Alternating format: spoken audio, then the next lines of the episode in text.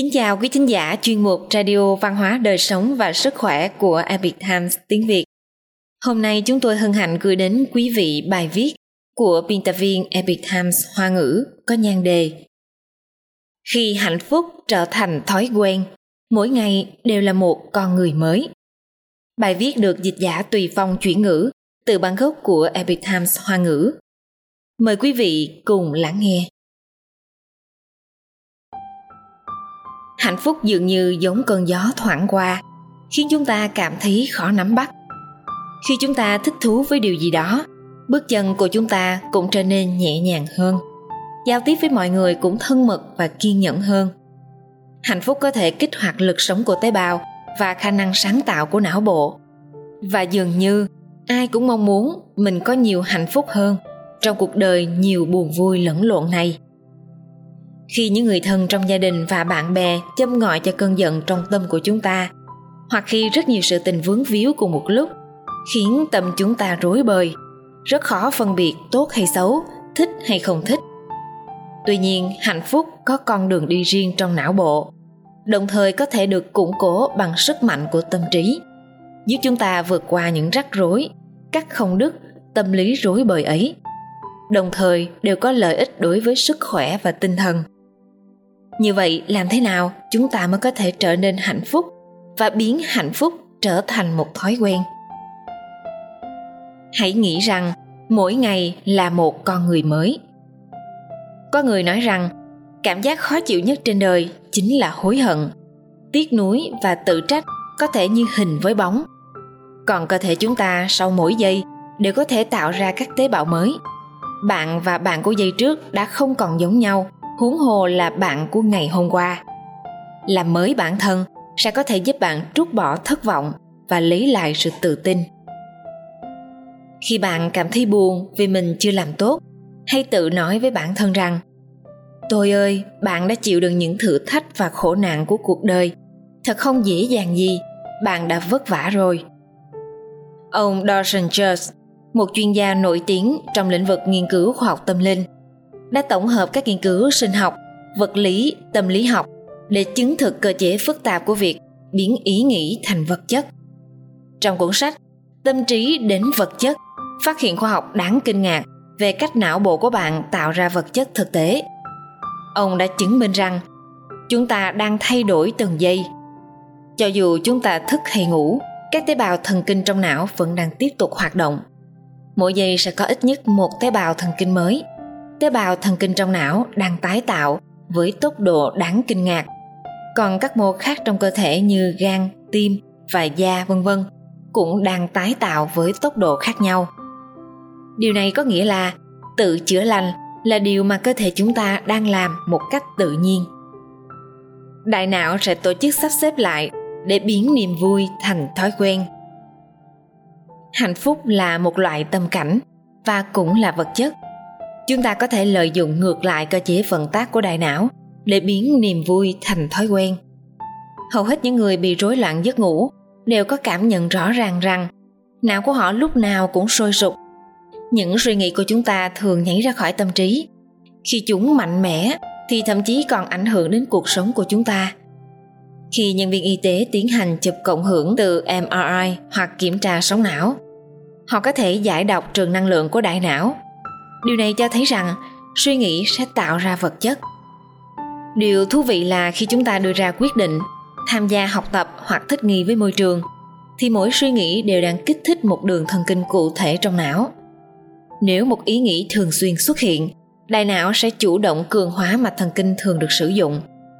Hãy nghĩ xem, trong cuộc sống hàng ngày, chúng ta đã phát ra bao nhiêu suy nghĩ tiêu cực như hận thù, đố kỵ, tranh luận, phàn nàn nếu bạn thường xuyên suy nghĩ như vậy, thể tích phần não này sẽ tăng lên và mạnh hơn, có ảnh hưởng tiêu cực đến tâm trạng và sức khỏe của bạn.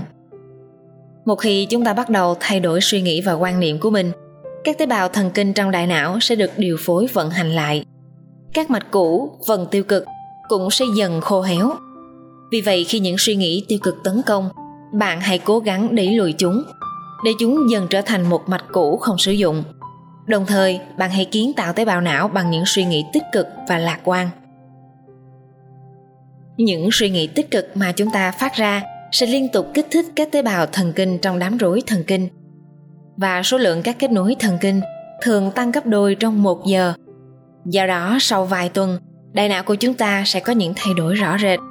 Tâm tình vui vẻ sẽ tự nhiên lưu động trong tim chúng ta.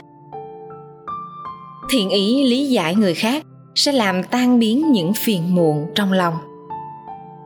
Khi bạn biết rằng tâm trí có thể liên kết và kích thích mạng lưới thần kinh của não bộ, có lẽ bạn sẽ vội vàng luyện tập cách kiểm soát suy nghĩ của mình để không bị cảm xúc khống chế tuy nhiên đạo lý thì chúng ta đã hiểu nhưng dường như để làm được điều đó thì có một chút thách thức đặc biệt là khi đối mặt với sự bất công bị bắt nạt và các loại chuyện không thuận mắt vừa ý có một câu rằng, khi lòng từ bi của bạn xuất ra, người khác trong mắt bạn sẽ giống như một đứa trẻ.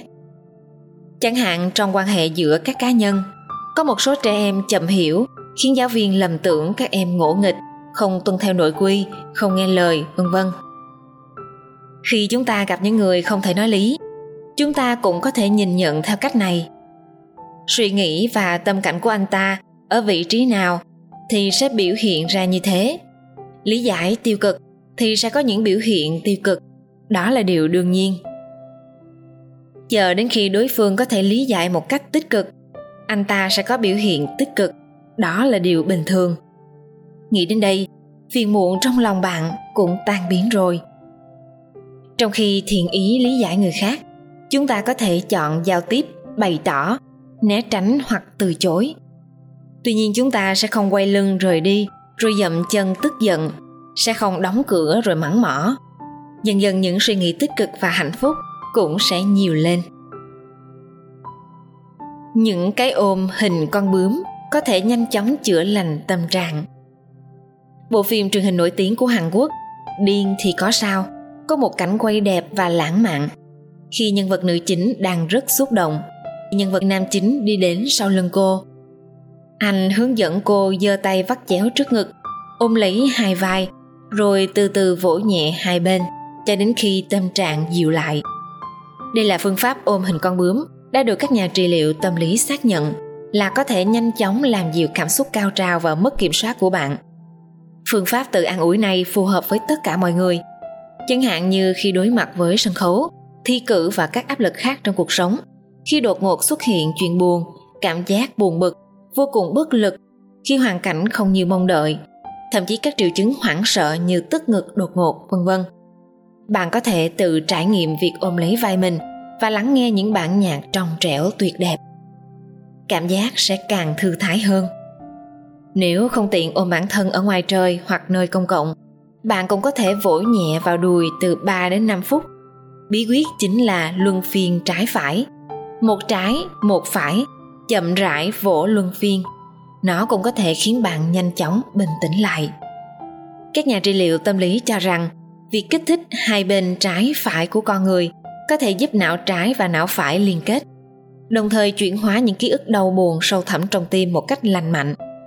Ngủ đủ giấc cũng có khả năng chữa bệnh tự nhiên, giúp loại bỏ những cảm xúc xấu và căng thẳng.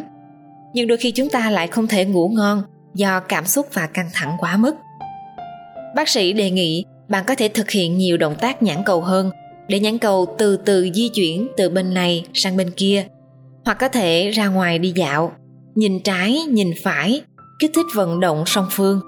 Chúng đều có thể giúp bạn loại bỏ nội tâm lo lắng, tổn thương và căng thẳng. Có rất nhiều chuyện buồn từng trải qua trong quá khứ.